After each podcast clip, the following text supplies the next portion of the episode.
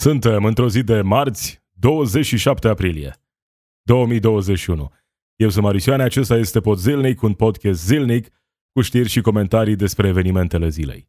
Stai cu mine, vorbim despre ce ni se întâmplă, căutăm explicații și soluții pentru problemele cu care ne confruntăm. Planul Național de Redresare și Reziliență este în pericol, dar reprezentanții guvernului spun că, pe de o parte, planul lor nu a fost respins, iar dacă sunt probleme, PSD e de vină. În spatele ușilor închise, liberalii dau vina pe Ghinea pentru PNRR, mesajul public este însă că totul e perfect. Dan Barna susține chiar că are acum o relație foarte bună cu premierul Florin Cîțu, după ce zilele trecute îi cerea demisia.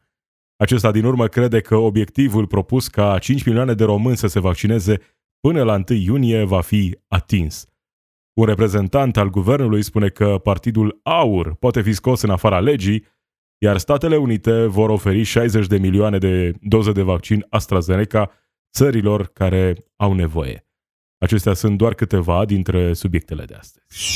Podzilnic. News and commentary from a progressive perspective. Avem în acest moment probleme în ceea ce privește Planul Național de Redresare și Reziliență. Acest plan a fost prezentat într-o primă formă, se pare, Comisiei Europene. Iar de acolo mesajul este clar, habar nu aveți ce faceți. Bine, nu e acesta mesajul. Mesajul e, planul trebuie refăcut într-o mare măsură. Suntem în acest moment în care, pe de o parte, vrem să depășim criza legată de pandemie, să depășim criza economică generată de pandemie, ba chiar să trecem la următorul nivel, nu?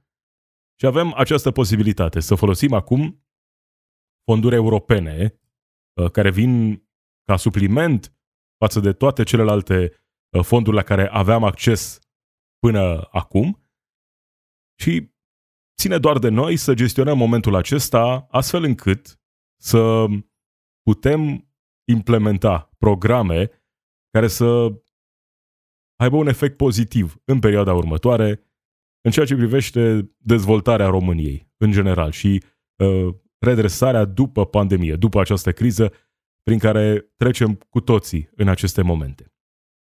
Avem un prim test de dat acum. Suntem sau nu capabili să atragem aceste fonduri europene? Suntem sau nu capabili să implementăm programe care să ne dea încredere că vom depăși momentul acesta? Ministrul Fondurilor Europene, Cristian Ghinea, s-a întors în țară cu vești nu tocmai bune de la Comisia Europeană. Sunt multe nemulțumiri, planuri respinse de Comisia Europeană. Nu în mod direct, pentru că nu au fost depuse formal. E doar o discuție în acest moment. Dar ceea ce știm până acum e că multe dintre obiectivele pe care guvernul le-a anunțat, pe de-o parte, președintele în același timp a anunțat o grămadă de planuri, felul în care vor fi folosiți acești bani pe care îi avem la dispoziție. Ei bine, în ceea ce privește aceste planuri sau o parte a acestor planuri, sunt probleme extrem de mari, pentru că în acest moment Comisia Europeană spune că aceste obiective, aceste planuri nu respectă indicațiile și nu se potrivesc momentului. Nu sunt potrivite pentru acest Plan Național de Redresare și Reziliență. O parte a acestor planuri vor fi cu totul respinse, proiecte respinse, iar altele trebuie refăcute. Sunt lucrurile pe care le știm în acest moment. Ceea ce e important de reținut e că este vorba despre un prim eșec al ministrului Cristian Ghinea, care e extrem de supărat zilele acestea. Supărat, pe de o parte, pe colegii săi care ar fi insistat că au proiecte mari, serioase și apoi nu au finalizat sau nu au alcătuit bine acele proiecte astfel încât să avem într-adevăr o reacție bună din partea Comisiei Europene. E supărat și pe opoziție. Ce am observat zilele acestea e că pentru guvernul Cîțu există o mantră extrem de specială. pe care o folosesc în toate momentele dificile. PSD e de vină. PSD e de vină pentru că, nu știu, a plecat Vlad Voiculescu. PSD e de vină acum pentru că Cristian Ghinea are probleme la Comisia Europeană și că nu i-a fost acceptat Planul Național de Redresare și Reziliență. PSD e de vină pentru un prim eșec al Planului Național de Redresare și Reziliență. Acesta este mesajul pe care îl transmite guvernul Cîțu prin reprezentanții săi în acest moment. PSD are o grămadă de probleme pe care trebuie să le rezolve în perioada următoare. Probleme din trecut, probleme ale prezentului. Dar să vii cu astfel de afirmații atunci când ești la guvernare, când ai majoritate în Parlament și să spui că PSD e de vină pentru această situație, de fapt, ce încearcă să facă oamenii aceștia e să ne distragă atenția. Au văzut cât de mult i-au afectat certurile interne și chiar în aceste momente dificile în care în spatele ușilor închise se aruncă acuzații grave la adresa ministrului, la adresa altor miniștri, chiar în aceste momente ei încearcă mai departe să cumva să atragă toate aceste critici și să le împingă către PSD.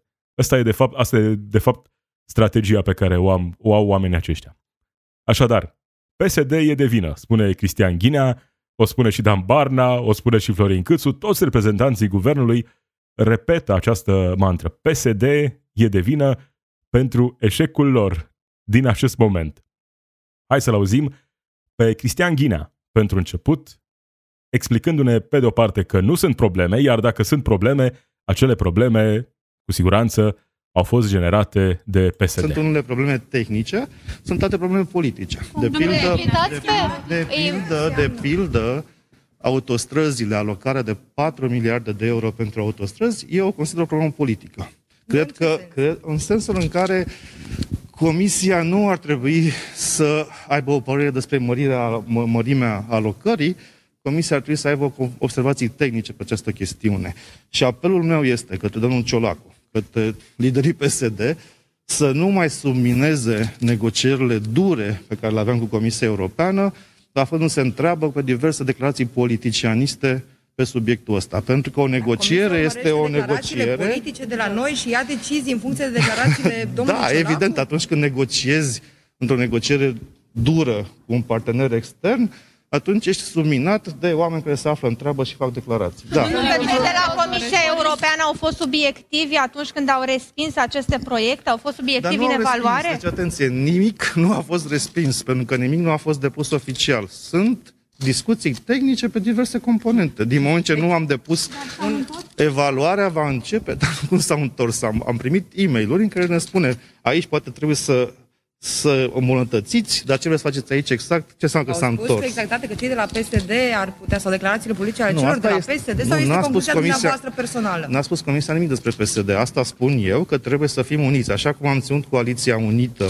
pe subiectul PNRR, apelul meu către PSD este să fim uniți în jurul... Domnule ministru, veți chema pe proiect, domnule ministru. Parlament, așa cum a cerut PSD-ul, tocmai pentru o mai bună colaborare. Imediat ce batem palma cu Comisia, venim. Da, deci trebuie să fim uniți. USR Plus vrea să fie, în acest moment, mai apropiat de PSD. Ăsta e mesajul. Deci, ca să înțelegem încă o dată ce a spus Cristian Ghinea în aceste minute. Ne-a spus, pe de o parte, nimic nu a fost respins, este o discuție, de fapt, totul e perfect, nimic nu a fost respins. Dar dacă sunt probleme, acele probleme sunt generate de PSD, pentru că PSD fac opoziție acum. Cum ne critică în aceste momente? E jenant momentul acesta. Dar a fost acolo încă o cheie, așa cum a spus Cristian Ghinea. Așa cum am arătat că am reușit să ținem coaliția unită, trebuie să fim uniți. De fapt, ăsta e mesajul. Problemele sunt în interiorul coaliției aflată la guvernare. Evident că PSD face opoziție. Orice partid s-ar fi aflat în această ipostază acum. Ăsta e rolul partidelor de opoziție, să facă opoziție. Să ceară în același timp prezentarea planului de reziliență în Parlament, așa cum se întâmplă în, cred, toate țările europene. Planul acesta național de redresare și reziliență împreună cu toate celelalte țări membre ale Uniunii Europene, toate aceste planuri, de fapt, se vor transforma într-un plan comun al Uniunii Europene și va fi prezentat în Parlamentul European și va fi votat acolo, după ce îl va prezenta Comisia.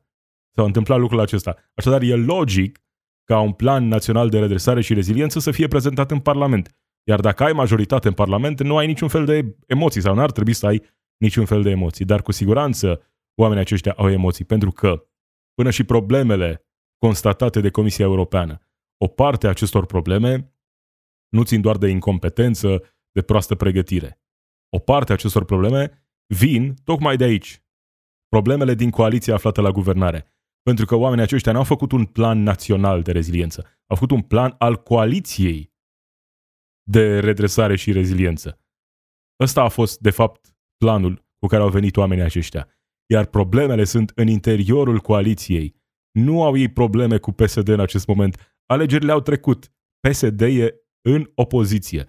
Există o majoritate, teoretic solidă, în Parlamentul României. Un guvern al lor. E efectiv jenant să spui că PSD e de vină acum, când ăsta e planul tău. Cu ce a contribuit PSD sau orice alt partid la planul acesta. E planul lor. Și vezi, fac aceste afirmații. Pe de o parte nu e nicio problemă, dar dacă e o problemă, PSD trebuie să fim uniți.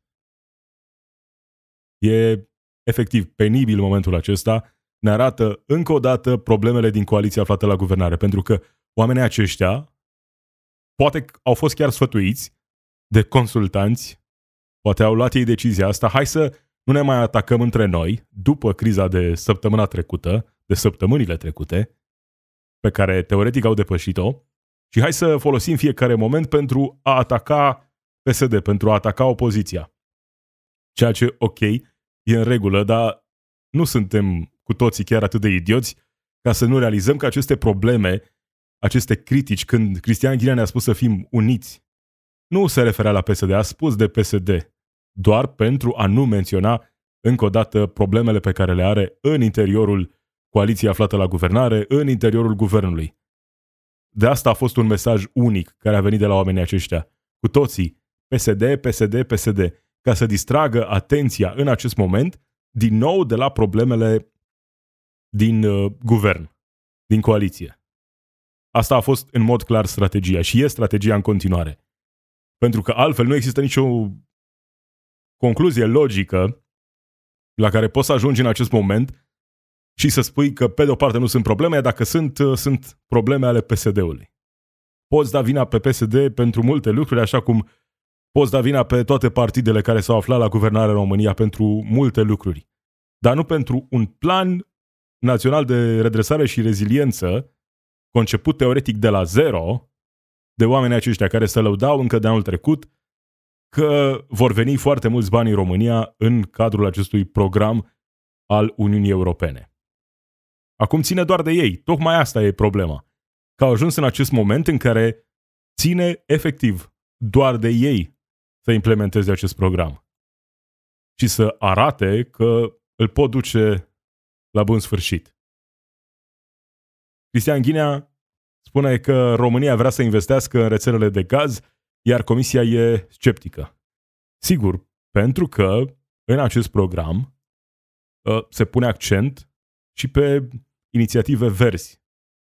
Pe lângă criza asta a pandemiei, generată de pandemie, ne așteaptă o grămadă de alte momente de criză generate de schimbările climatice. E evident că trebuie să luăm în serios și aceste provocări care, pe de o parte, au venit și vor fi din ce în ce mai greu de combătut în anii următori. Trebuie să avem și asta în vedere. Inițiative verzi în programul acesta de redresare. Să creăm inclusiv locuri de muncă verzi, infrastructură verde, cât mai aproape de idealul Uniunii Europene de a face tranziția de la surse de energie poluante la cele nepoluante.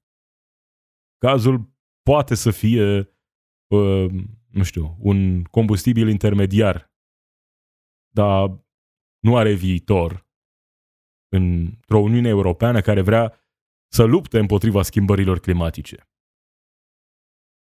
Informații pe surse, așa cum scrie Digi24.ro, spun că liberalii dau vina pe Ghinea pentru PNRR. Spun că nu a știut să explice date tehnice, iar dacă România pierde banii pe irigații, e vina lui. Vezi, despre asta e vorba. Și era vorba de la început, așa cum Ghinea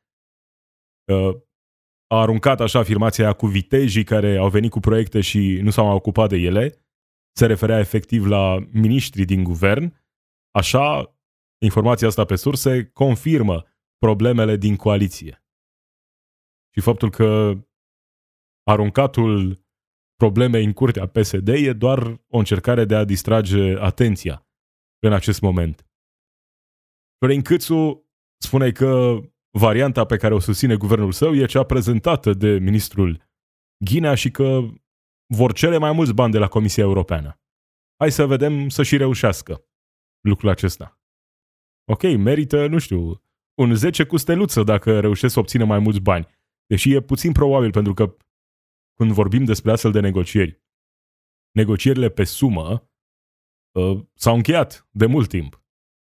Acum vorbim despre proiecte, iar oamenii aceștia nu par să fie în acest moment capabili nici măcar cu această sumă de aproape 30 de miliarde să arate că au proiecte serioase și că sunt pregătiți în acest moment cu planuri pentru următorii ani. Până în 2026, toate proiectele incluse în acest Plan Național de Redresare și Reziliență trebuie să fie finalizate, altfel pierzi toți banii.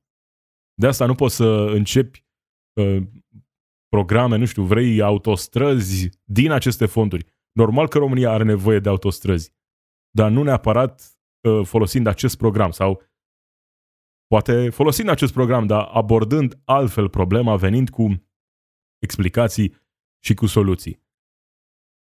Cum spuneam, Florin Cîțu cumva duce și el mai departe mesajul lui Cristian Ghinea. PSD e de vină. PSD-ul insistă cu chemarea domnului Ghinea, că tot vorbesc de domnia sa mai devreme, în Parlament, pentru a prezenta PNRR-ul. Știu că domnul Ghinea a fost în Parlament, la comisie, o dată sau de două și a prezentat. În Parlament, în plen. În plenul Parlamentului. Da, în plenul Parlamentului. Acum, nu știu dacă domnul Ghinea, dacă PSD-ul poate să cheme doar pe domnul Ghinea în Parlament să prezinte. Vrea să prezinte, să se fie prezentat în plen. Nu știu care ar fi forma. PNRR-ul. Eu în acest moment spun că trebuie să avem un PNR foarte bun pentru România. Domnul Ghinea a fost în Parlament și a discutat în comisie, unde e normal să-l discute. Până la urmă vom discuta și PSD, dar am văzut și acel șantaj mic pe care îl face PSD-ul.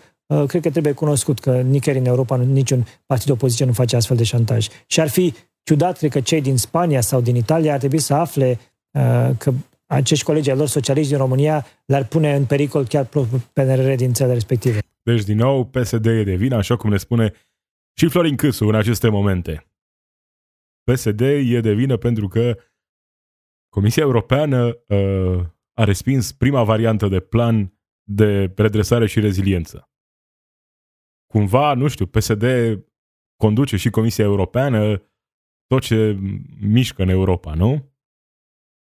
Eu cred că, de fapt, oamenii aceștia n-au fost pregătiți și nu sunt pregătiți să gestioneze momentul acesta. Și nu vorbim încă o dată doar despre competență efectivă sau despre incapacitatea de a alcătui un plan. Există și elementul acesta, cu siguranță. Dar pe lângă asta sunt conflictele din coaliție. Pentru că ei au văzut planul acesta național de redresare și reziliență ca pe un plan efectiv pregătit pentru a duce bani acolo unde există administrații PNL, USR Plus, în acele zone, acolo unde oamenii lor pot profita de aceste fonduri. Așa au văzut acest program. Iar problemele pe care le au acum țin într-o mare măsură și de această situație. De faptul că nimeni nu vrea să renunțe la propriul plan.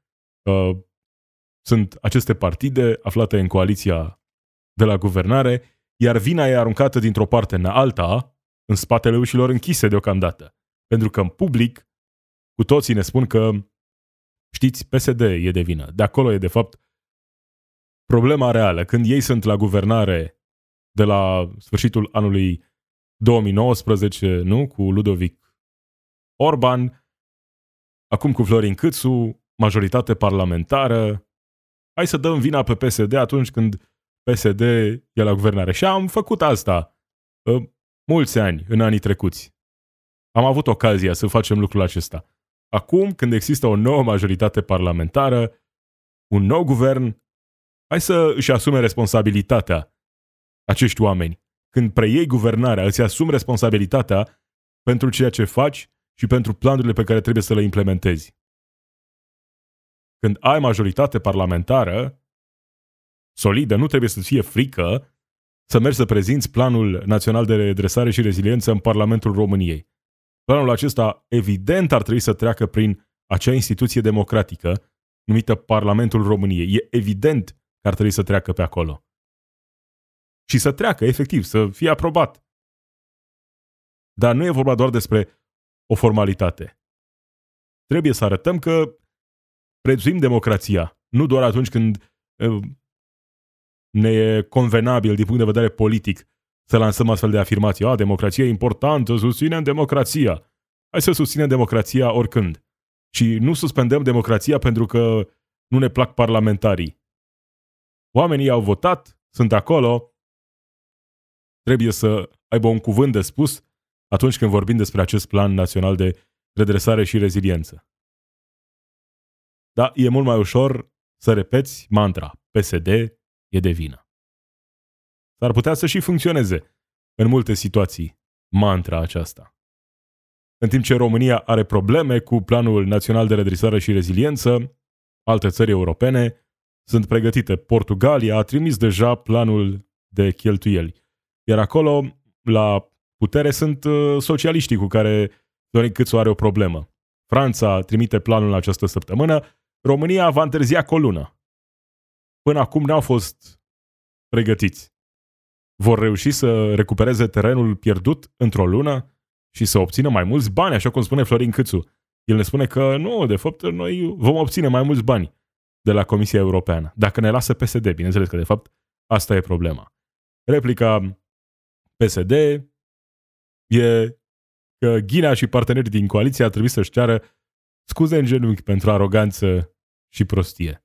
Înainte de a cere ceva PSD, domnul Ghinea și toți partenerii din coaliție ar trebui să-și ceară scuze în genunchi pe trepte la Chiselef pentru aroganța și prostia de care au dat dovadă, ați refuzat consensul politic, dialogul public și implicarea actorilor sociali, patronate, sindicate, societatea civilă, ați refuzat să faceți un parteneriat onest cu autoritățile locale.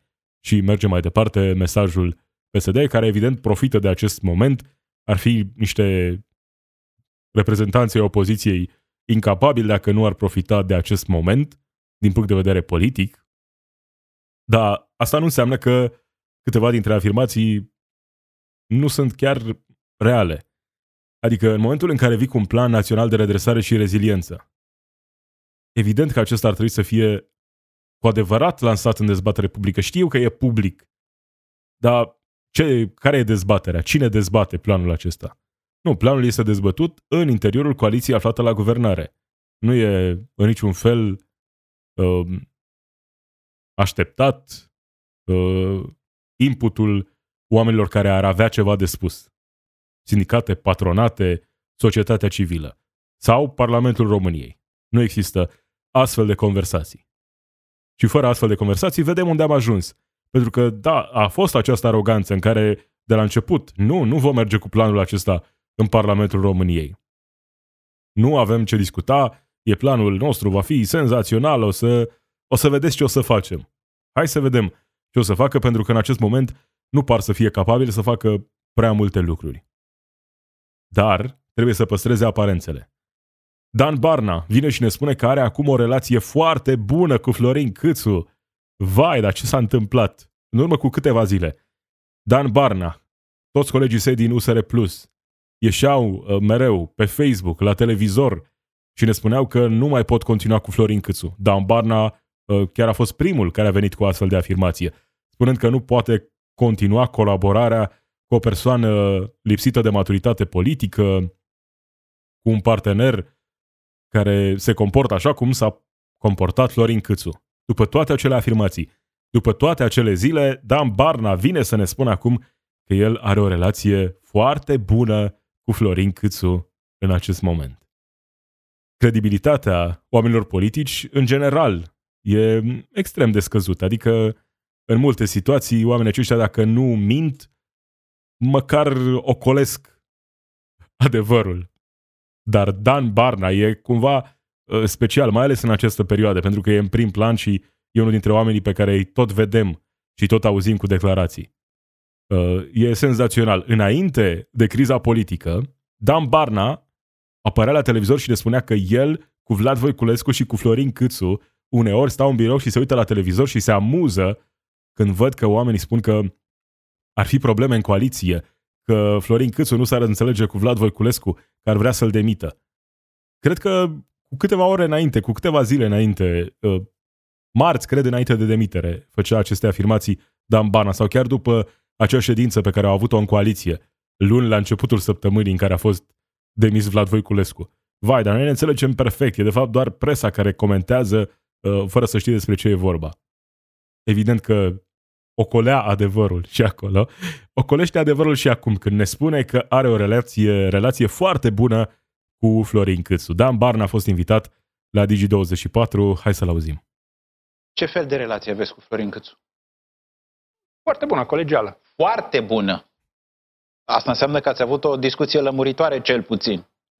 Cele două zile de săptămâna trecută în care am așezat coaliția, zic eu, pe baze mai funcționale și mai solide, a avut exact acest rol să resetăm, să spun așa. Da, au resetat. Florin Cîțu, după acele două zile, ne-a spus că de fapt nu s-a schimbat nimic și că el își păstrează prerogativele constituționale, el nu simte că s-a schimbat nimic în coaliție. Dan Barna vine și ne spune că are o relație foarte bună cu Florin Cîțu în acest moment. Vai, și-au regăsit iubirea unul pentru celălalt și coaliția funcționează perfect în aceste momente. Asta în timp ce, în spatele ușilor închise, sunt certuri majore, acum în special în ceea ce privește Planul Național de Redresare și Reziliență. Dar ar trebui să ne bucurăm pentru că Dan Barna și Florin Cîțu au depășit momentul acesta dificil în relația lor politică și se înțeleg foarte bine. Acesta este mesajul pe care a ținut să-l transmită Dan Barna la Digi24 aseară. Foarte bine se înțeleg. Dan Barna a afirmat și el că sunt probleme cu PSD și că trebuie să fim solidari în Planul Național de Redresare și Reziliență. Florin Cîțu a fost invitat la jurnalul TVR aseară și a vorbit, printre altele, și despre campania de vaccinare. Acesta spune că obiectivul de 5 milioane de persoane vaccinate până la 1 iunie este în continuare unul realist. Asta în condițiile în care de curând am depășit 3 milioane de persoane vaccinate. Asta ar însemna că acum, într-o lună, ar trebui să vaccinăm 2 milioane de persoane. Evident că nu este imposibil să ajungem la aceste cifre. În Statele Unite se vaccinează 4-5 milioane aproape pe zi. Noi suntem o țară mai mică, nu avem atât de multe doze. Nu e un obiectiv de neatins. Dar în același timp, dacă ne uităm la ceea ce se întâmplă în acest moment, e evident că, deși practic, teoretic, avem capacitatea de a vaccina 5 milioane de persoane, nu înseamnă că se va și întâmpla lucrul acesta. Asta pentru că, deși capacitatea a crescut, cererea de vaccinare nu a crescut, cel puțin nu la nivelul la care și-ar dori să fie în acest moment campania de vaccinare Florin Cîțu, reprezentanții guvernului sau oamenii responsabili din țara asta. Dar hai să-l auzim pe Florin Cîțu spunându-ne că obiectivul acesta este unul realist. Eu sunt curios care sunt consecințele pe care și le asumă Florin Cîțu în cazul în care acest obiectiv nu va fi atins. Ieri am depășit 3 milioane. Deci avem această cifră, sunt 3 milioane de persoane vaccinate. E important, pentru că asta înseamnă 20% de persoane care trebuie să fie vaccinate, iar avem am și spus deja, avem un obiectiv La 1 iunie să avem 5 milioane de persoane vaccinate, peste 30% dintre persoanele care ar trebui să fie vaccinate, persoane adulte. E important pentru că ne-am uitat la țările care până acum au avut un grad mai mare de vaccinare, mai rapid decât noi și aici au început să introducă măsuri sau să scoată din măsurile pe care le aveau pentru a ne apropia de normalitate. Bun, degeaba vorbim despre relaxare în momentul acesta în care vedem campania este într-un impas serios. Numărul oamenilor aflați pe liste de așteptare scade, iar asta e bine în sensul că oamenii aceștia se programează și se vaccinează, dar nu sunt înlocuiți de alte persoane care să-și dorească să se vaccineze. Nu într-un număr suficient de mare. Despre asta e vorba, de fapt. Nu e ca și cum nimeni nu se mai vaccinează, nimeni nu-și mai dorește să se vaccineze în România. Nu am ajuns în acel moment. Și nu vom ajunge probabil în acel moment prea curând. Dar pentru că această campanie de vaccinare să fie una de succes, trebuie să fie accelerat ritmul acesta de vaccinare. Sunt lucruri pe care trebuie să le înțelegem și ar trebui să le înțeleagă Florin Cîțu. E nevoie de o campanie serioasă de comunicare în această direcție. Inclusiv prin spoturi TV, mesaje. Nu e singura cale prin care această campanie trebuie propusă, implementată în zilele următoare. Nu, dar poate fi un element. Încercarea asta de a accelera campania de vaccinare, trebuie să găsim toate soluțiile care ne stau la dispoziție pentru a încuraja vaccinarea. Am văzut că se încearcă tot felul de lucruri. Vaccinare fără programare, centre drive-thru, maraton de vaccinare. Sunt ok, sunt idei în regulă. E bine să se întâmple și lucruri de genul acesta. Dar trebuie să ajungem la cei oameni care nu sunt cu totul împotriva vaccinării. Dar nu au fost convinși până în acest moment să se vaccineze. Iar obiectivele pe care le anunță Florin Cîțu, ok, hai să le îndeplinim, dar trebuie să existe și consecințe în momentul în care aceste obiective nu vor fi îndeplinite. Sunt obiective asumate de premierul României, de Florin Cîțu. Nu poate să arunce vina pe populație. Știți, eu am anunțat aceste obiective, dar oamenii sunt trei și nu s-au vaccinat. Nu, tocmai asta e treaba ta. Unul dintre lucrurile pe care trebuie să le faci, să te asiguri că oamenii sunt informați corect, că sunt încurajați și că se vaccinează. Altfel rămânem în aceeași situație în care degeaba am vaccinat atâția oameni dacă nu ajungem la acel procent ridicat. 70% e pragul cel mai de jos la care ar trebui să ajungem. Pentru ca această campanie să fie cu adevărat una de succes, procentul ar trebui să fie mult mai mare. Spre 80, ba chiar 90% din oameni vaccinați pentru a depăși cu adevărat momentul acesta. Când vorbim despre protejarea unei societăți împotriva unui virus, nu e suficient să te vaccinezi tu, să mă vaccinezi eu și poate apropiații noștri. Ok, e în regulă, dar vedem că apar tot timpul noi variante, mult mai periculoase, variante pe care vaccinurile, cel puțin deocamdată, nu sunt capabile să le respingă într-o măsură așa de mare. Așadar, e nevoie de mai multă seriozitate și de îndeplinirea obiectivelor și să vedem eventuale situații în care guvernul Florin Cîțu să-și asume eșecul și să existe consecințe pentru acest eșec. Rămânem printre oamenii aflați la putere acum în România, în PNL. Îl avem pe deputatul PNL, Ben-Oni Ardelean, care a fost prins băut la volan. Aseară, după ora 22, el a fost prins de poliție cu alcoolemie peste limita legală. Acum, omul acesta vine și ne spune că alcoolemia a fost dată de tratamentul pentru inimă și că va face o contestație. Bine că n-am auzit-o pe aia cu apa de gură, că de acolo i s-a tras.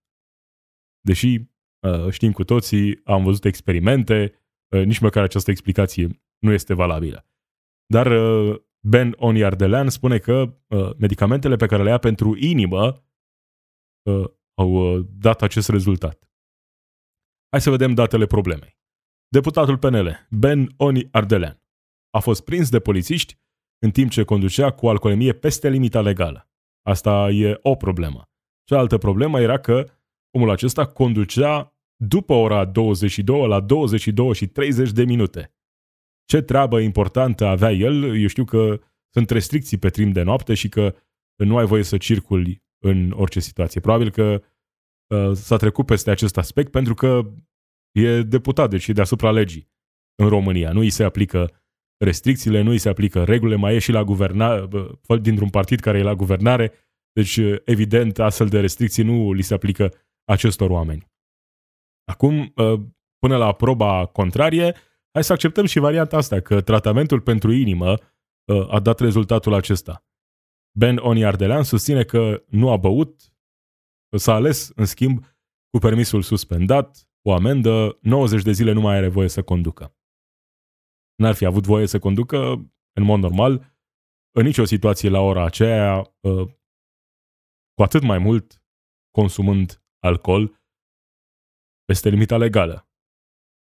Dar vine cu această explicație. Au mai fost astfel de situații cu oameni cu funcții importante, politicieni sau oameni care conduc instituții importante și am văzut de multe ori explicații de genul acesta. Știți, o să fac contestație, de fapt, altceva a fost, n-am consumat alcool.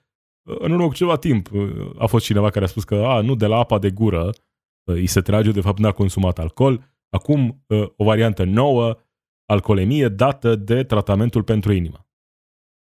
Cum spuneam, aștept să vedem, nu știu, poate ne explică cineva cum un medicament pentru inimă poate da alcoolemie. Poate numai dacă medicamentul acela pentru inimă e un pahar de țuică în fiecare seară sau un pahar de vin în fiecare seară. Atunci, da, știm că sunt studii care arată că alcoolul, vinul consumat în anumite cantități pot susține funcția cardiovasculară. Poate că ăsta e tratamentul pe care îl folosește Ben-Oni Ardelean pentru afecțiunile de care suferă. Și că o consideră o explicație plauzibilă în acest moment. Încă o dată, hai să vedem și explicațiile științifice. Dacă sunt susținute de cineva aceste afirmații pe care le face Ben-Oni Ardelean, altfel vedem că e într-o situație dificilă, nu? În care a fost prins de polițiști, iar polițiștii n-au fost impresionați de faptul că vorbim despre un deputat, un om al puterii în aceste momente. Un reprezentant al guvernului spune că partidul AUR poate fi scos în afara legii, spunând că s-au adunat elemente care merg în această direcție. E vorba despre Alexandru Muraru, care a spus aceste lucruri, a făcut aceste afirmații într-un interviu la RFI. El spune că, din punctul meu de vedere, s-au adunat numeroase elemente care merg spre această direcție, pentru că, sigur, legea este foarte clară, există anumite condiții în care un partid poate fi scos în afara legii, dar acum noi ne aflăm în fața unui cumul de factori și de acțiuni care converg spre această direcție. Deci am ajuns în situația în care interzicem partide politice în România. Cineva de la PNL vrea să interzică un partid politic în România în 2021. Pentru că iubim democrația, nu? Evident că reprezentanții AUR sunt periculoși. Am spus de la început, e un partid în mod evident neofascist, neolegionar. Și în multe situații chiar sunt mândri să afirme că sunt susținători ai legionarilor. Eroilor din istoria României sunt tocmai acești oameni. Neofasciștii, neolegionarii. Dar asta nu înseamnă că soluția momentului e să interzici un partid politic în România. Felul în care critic eu partidul AUR, motivele pentru care îi critic, nu sunt aceleași motive pentru care oamenii aceștia sunt criticați de, nu știu, reprezentanții PNL. Reprezentanții PNL sunt mai degrabă supărați Pentru că probabil văd sondaje care le arată că o parte a susținătorilor se îndreaptă către AUR. Pentru că reprezintă aceeași ideologie.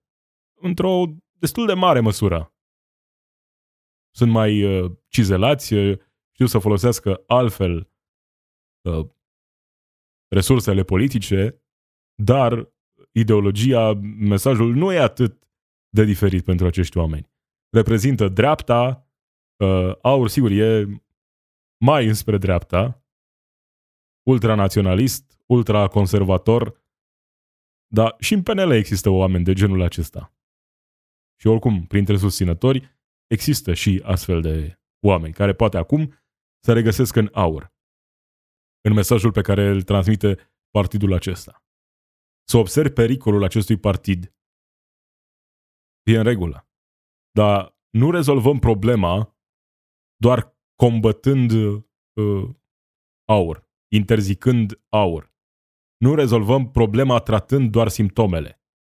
Sunt probleme sistemice mult mai adânci pe care e evident că nimeni din PNL nu vrea să le rezolve. Sunt lucruri pe care chiar vor să le ducă mai departe și să accentueze aceste probleme sistemice. Nu că ei le-ar considera probleme sistemice, evident că nu le consideră. Dar sunt acele nemulțumiri la nivelul populației care se tot accentuează, tot cresc. Iar în momentul în care oamenii văd că nu primesc niciun fel de răspuns, nu există o alternativă, se îndreaptă către demagogi, către astfel de partide periculoase ca AUR. Pentru că nu văd o alternativă în acest moment. Ăsta e motivul pentru care oameni din PNL sunt speriați de AUR. Și e în regulă să fii speriat pentru viitorul României. A soluția nu e să interzicem partide politice. Hai, în schimb, să vedem guvernări competente, oameni care răspund într-adevăr provocărilor momentului, oameni care adresează într-adevăr problemele oamenilor. Hai să nu ne gândim doar la GDP și la felul în care ne văd agențiile de rating. Ne putem uita și la cele date. Hai să ne uităm mai departe, la nivelul populației. Care este nivelul sărăciei în România? Câți copii se culcă flămâni seara? Câți copii nu au acces la educație? Câți copii nu au acces la servicii medicale? Câți oameni, în general, nu au acces la servicii medicale? Câți oameni suferă în acest moment în România? Și nu suferă acum pentru că e pandemie. Sufereau și înainte. Dacă nu adresăm acele probleme sistemice generate pe de o parte de politicieni, de cealaltă parte de sistemul acesta în care trăim cu toții, dacă nu rezolvăm aceste probleme, fără alte alternative, oamenii se vor îndrepta către astfel de demagogi, către astfel de partide periculoase. Partide pe care PNL vrea să le scoată în afara legii. Dar, cu siguranță, nu asta e soluția. Nu în acest moment. Statele Unite anunță că vor oferi 60 de milioane de doze de vaccin AstraZeneca țărilor care au nevoie.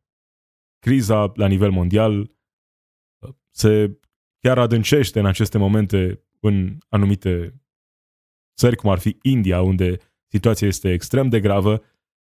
În acest context, Statele Unite anunță că vor oferi 60 de milioane de doze de vaccin AstraZeneca, asta pentru că au suficiente doze de vaccin de la Pfizer, Moderna și Johnson & Johnson și nu vor folosi AstraZeneca în campania de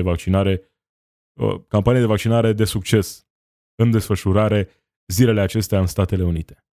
E cu siguranță o veste bună pentru țările care nu au și nu ar fi avut altfel acces la vaccinuri în perioada următoare. Dar conversația asta e una mai complexă. Pentru că există soluții care ar putea rezolva problema aprovizionării cu vaccin. Iar acele soluții țin de renunțarea dreptului la proprietate intelectuală a marilor companii producătoare de vaccin. Pfizer, Moderna, chiar și pe o perioadă de timp limitată. Astfel încât oricine are capacitatea să poată să producă aceste vaccinuri care sunt deja dovedite ca fiind eficiente, care beneficiază de o încredere mare la nivelul populației, vaccinuri care ne-ar putea ajuta să depășim această criză la nivel global. Dar suntem în această situație în care motivul profitului nu dispare. Iar aceste companii nu vor să renunțe și nici guvernele nu sunt dispuse să forțeze aceste companii să renunțe la dreptul de proprietate intelectuală. Mai ales dacă vorbim despre cazul Moderna, unde guvernul american a făcut o investiție majoră pentru dezvoltarea acelui vaccin. Când vorbim despre vaccinul Moderna, dar și despre vaccinul Pfizer, e vorba despre ani de cercetare susținută de Guvernul Statelor Unite și de alte guverne. Cercetare care ne-a dus în acest moment în care avem vaccinuri eficiente. Iar în ceea ce privește Moderna, s-a mers chiar mai departe. Au primit bani în perioada în care nu știa nimeni în mod sigur dacă vaccinul va fi unul eficient, dacă va putea fi folosit. E absolut logic că în acest moment am putea folosi ca o soluție pentru a depăși criza forțarea acestor companii să renunțe la dreptul de proprietate intelectuală pe o perioadă determinată, astfel încât să putem distribui vaccin și în țările mai puțin privilegiate în acest moment, acolo unde au ajuns puține doze de vaccin. Dar, evident, interesul economic, motivul profitului, e mai puternic în această ecuație. Și nu s-a ajuns la această soluție. Cred că, pe de o parte, nu vor să renunțe la profitul de moment pe care l-ar putea avea și cu siguranță îl vor avea producând și vânzând vaccin peste tot prin lume. Aceste mari companii, vorbim în special despre Pfizer și Moderna, Pfizer în special, care e vaccinul cel mai popular, vedem și în România. În sondaje, cei mai mulți oameni au încredere în acest vaccin. Nu vor să renunțe la dreptul de proprietate intelectuală, pe de o parte pentru că acest vaccin le va aduce profituri uriașe anul acesta și probabil și în anii ce vor urma, dar mai mult decât atât, nu vor să dea tehnologia aceasta mRNA mai departe, astfel încât să apară după acest moment și alte companii care să producă poate alte tipuri de vaccinuri plecând de la această tehnologie. De fapt, despre asta este vorba.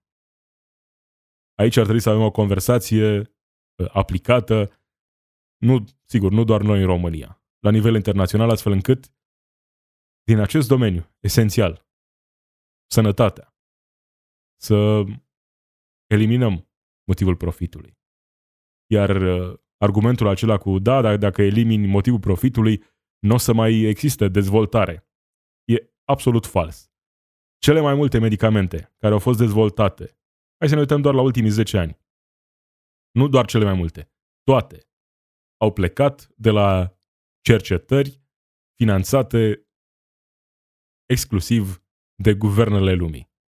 Dacă ne uităm la Statele Unite, sunt cercetări finanțate de stat.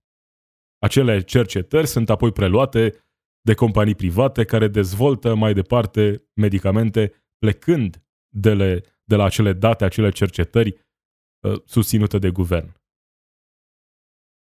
Dar nu o să rezolvăm noi problema asta aici, în pod zilnic. E nevoie de mai multe conversații și poate de mai multă presiune pusă pe acești mari producători de vaccinuri. Inițiativa Statelor Unite, în esență, e una evident bună. Sunt oferite vaccinuri țărilor care au nevoie. Dar se putea face mai mult. Despre asta e vorba. Se putea face mai mult.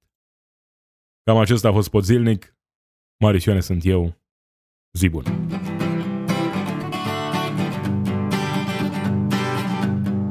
It's we who run the weapons plants and fight the wars they wage and who work consumer hotlines from the inside of a cage. It's we who sweep the stock exchange where it's our lives they trade, but the black bloc makes us strong. Solidarity forever. Solidarity forever. Solidarity forever for the us strong.